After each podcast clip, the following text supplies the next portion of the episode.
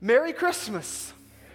Oh, thank you so much for being here with us, uh, for, for making time to, to be with us. We're just so glad you're here. Uh, anybody um, think that probably tomorrow morning, uh, best shot you have to sleep is like maybe close to 6 a.m. You're thinking about 6 a.m., I'll be up. Like my kids have already told me, one of them said today, You will not sleep in tomorrow. You got that straight.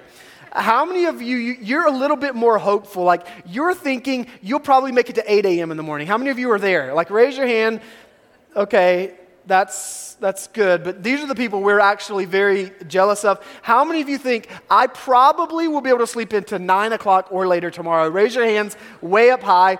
We don't want to hate you, but we're almost to that point, so put your hands down real fast, because that's just not fair, right? For the rest of us, that's just not fair. Um, one of the things that's going to happen tomorrow is many of us are going to wake up. We're going to open gifts. We're going to eat some great food. Some of us will, will tell the Christmas story, and some of us will sing together. And I wanted to give us a little bit of practice in doing that singing part uh, without like the band messing us up in our beautiful voices, right? Uh, I wanted us to be able to do this. So just do this with me. Will you sing a little bit of Silent Night with me, real quick? I've been sick, so I need a lot of help, okay? So you sing loud, sing proud. You ready? Here we go. Silent night. That's good. Keep going. Holy night. All is calm. Oh, okay, hold on, hold on, hold on. Silent night with Santa driving a tractor pulling Christmas tree inflatable is a little bit odd, wouldn't you say? Something's missing, maybe there's some disparity between our song and our Santa sleigh. So, so let's, let's try it again. Let's see if this fits any better. Let's, let's sing Silent Night one more time. You ready? Okay, loud and proud. Here we go. Silent night, holy night, all is calm, all is bright round. Okay, just stop, stop, stop, stop. Hold on, hold on, hold on. Something doesn't seem to be working with the songs and the pictures. There, there seems to be a reality check that's needed, right? Like, we can't just sing these songs and we can't just talk about this story when the reality is some of us feel like this guy at a political protest a few months ago. This is very bad. And I don't care what Buddy the Elf says, you can't just spread Christmas cheer by singing loud for all to hear. There are some moments that are just very bad. And Silent Night doesn't fix that. It doesn't answer that. But what it does is it reminds us that there's another story going on. It reminds us that God isn't finished, God's story isn't over, that maybe, just maybe, in the middle of the bad, maybe in the middle of your hard, maybe in the middle of things aren't working out, the world isn't as it should be. Maybe God is still up to something good in that. That's the Christmas story. I, I, want to read a little bit of it to you from Luke chapter 2. For many of us, it's a familiar story where angels declare to shepherds that Jesus is going to be born, but it is a new chapter in God's work in this world. And from this moment on, all of history is changed. Whether you believe it or not, it's true. All of history has been changed from the birth of Jesus onward. Time has been changed. And there's more coming to the story. So, songs like Silent Night don't just speak into our pain now, they call us forward to hope in promises still yet to be fulfilled.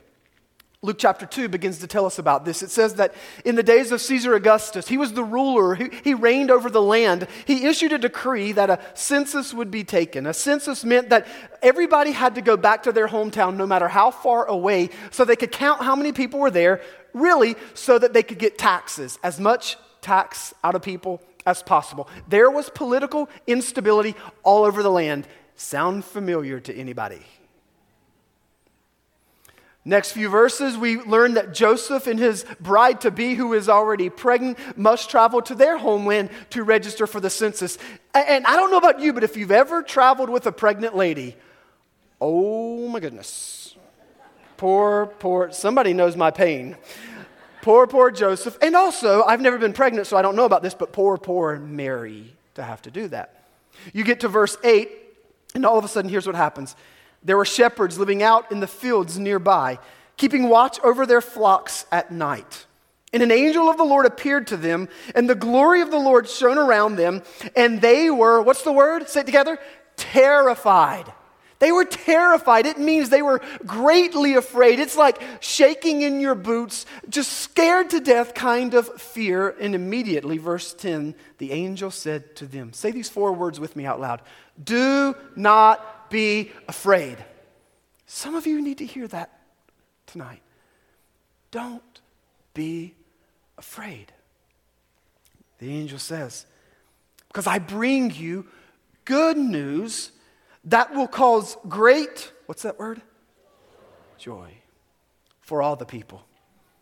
I've got good news for you. Now, Joseph and Mary are traveling a long way. They could hold up a sign that says, This is very bad. And the angel says, In the middle of your very bad, I've got some good news for you. I've got good news that will cause great joy for all people. Not a few people, not some people, but for everyone who will receive, everyone who will believe, everyone who will trust. There's some good news coming that will cause great joy. Verse 11 Today in the town of David, a Savior has been born to you. He is the Messiah, the Lord. And this will be a a, a sign to you. You will find a baby wrapped in cloths and lying in a manger. Verses 11 and 12, they're like an ancient birth announcement. Like if you've ever had a friend or a family member who had a baby, they may have sent you a birth announcement and, and you put it like on your refrigerator. So and so had a baby. The baby's name is this. The baby weighed this much. It's in the outline of a stork. You know what I'm talking about, right? And you put it on your refrigerator. This is one of those. It says what? A baby has been born. It says when? Today. Where? In the city of David. Who? It's Jesus, the Messiah, the Lord. But there's one little difference between this birth announcement and any birth announcement you've ever received. It doesn't have Mary and Joseph's name on here. It doesn't say the baby's born to them. It says the baby's been born to you. The baby is a gift not born for just Mary and Joseph, but born for every single one of us that we could have hope. Jesus, God's gift to us to have hope, to have peace, to have joy in every, in any circumstances given for us. Verse 13 Suddenly, a great company of the heavenly host appeared with the angel, praising God and saying, Glory to God in the highest heaven, and on earth, what's this word? Peace. Peace to those on whom his favor rests.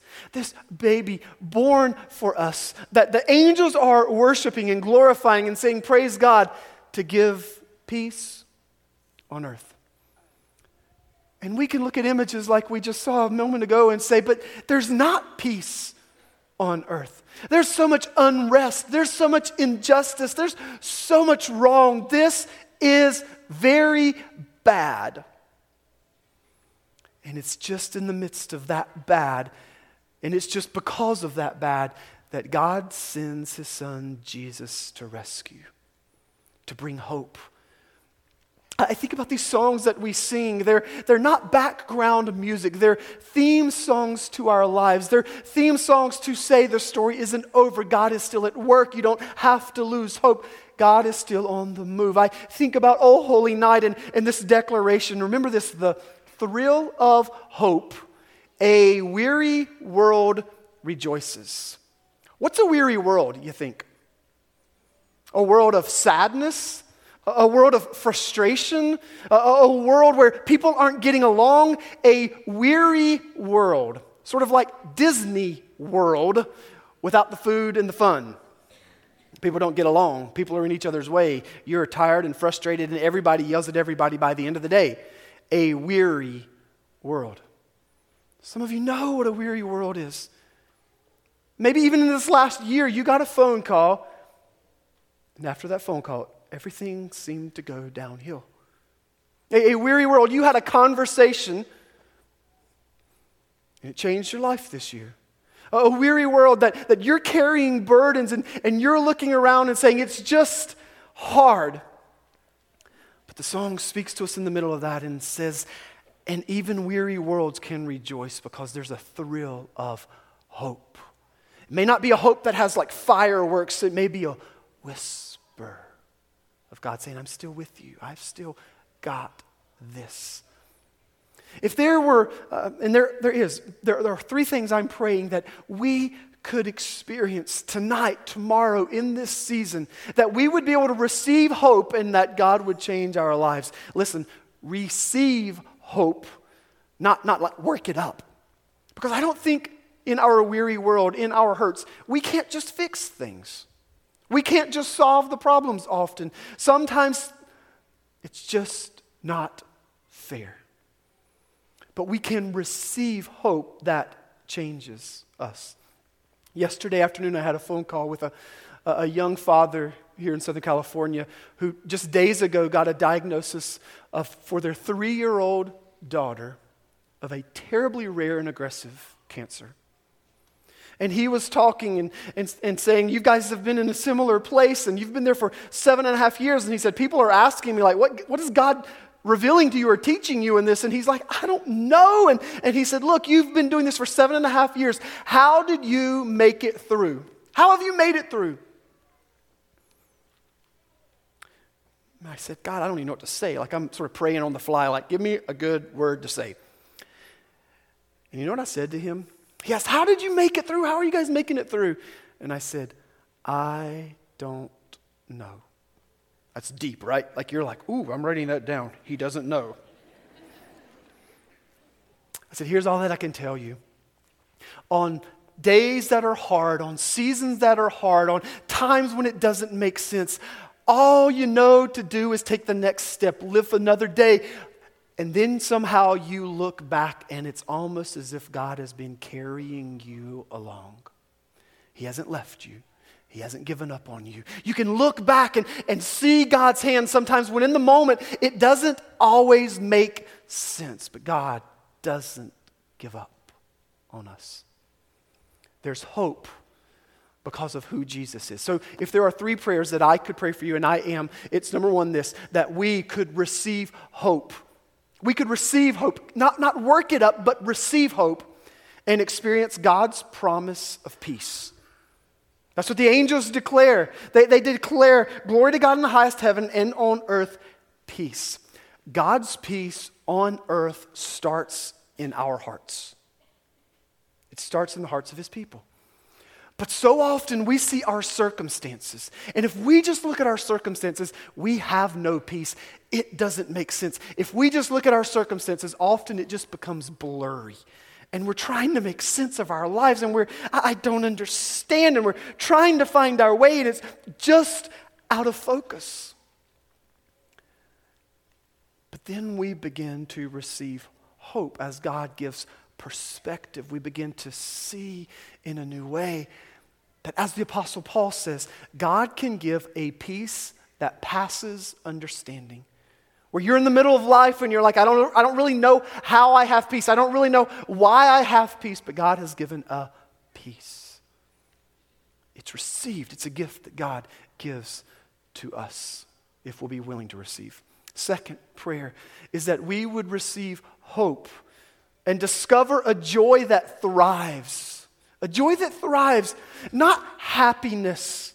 Not the kind of happiness that some of us will have tomorrow morning like me, I'll have it, when, when we get something new and we're like, ooh, this is so awesome. And then three weeks later, we're like, oh, it's just so so. And then six weeks later, we're like, what did I get? Not superficial happiness, but joy that's deep, joy that lasts, that makes it through the hard times, that we would receive hope and discover this joy that thrives in the midst of circumstances, even the hard times. And then my final prayer would, this, would be that we would receive hope and, and not be overcome by fear. There's a lot of people in this room who are afraid. And fear manifests itself in a variety of ways. For some of you, fear manifests itself in terms of control. You just want to be in control. But the truth is, it's because you're afraid. You're afraid of not getting your way. Fear manifests itself in pride or in selfishness because you think, if I don't look out for myself, who else will? And fear becomes pride. You, for some of you, fear manifests itself in worry and anxiety and stress, and you just carry a heavy load. But my prayer would be that you would experience hope. You would receive hope. And that the angel's declaration would be true for us. Do not be afraid. Hope has come to set you free. When I was about eight years old or so, uh, I, I, had one of my first sleepovers away from home. Uh, me and two of my cousins, Jonathan and Todd, decided to go to sort of our, our family had some property. Our uncle had like a trailer on the back of, of our property. Hey, we were from the south. It was redneck as could be. Uh, but we were going to stay in the, in the trailer for the night. And so our parents said it would be okay. We were about a two minute walk from my house. And so we loaded up the sleeping bags. I grabbed my Superman pillow and off to the trailer we went with some games and some snacks. And we made it to like 852. like 852, like there were some creaks and some things going on. It felt like doors were opening, and we were like, is somebody coming to get us? It felt like chainsaw massacre all over again. And, we're thinking like, uh, we're trying to be like tough kids, and we're, we're, not, not at first are we showing our fear, but pretty soon we're shaking. We're like, that's okay, I'm not afraid. Did you hear that?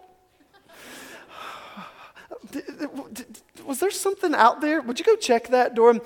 Uh, so we were getting more nervous by the moment. And finally, my cousin Jonathan said, Look, I was at a church one time, and they said, If you get afraid, just say the name Jesus. And we're like, Okay. Like, so we're starting to shake. We're like, Jesus?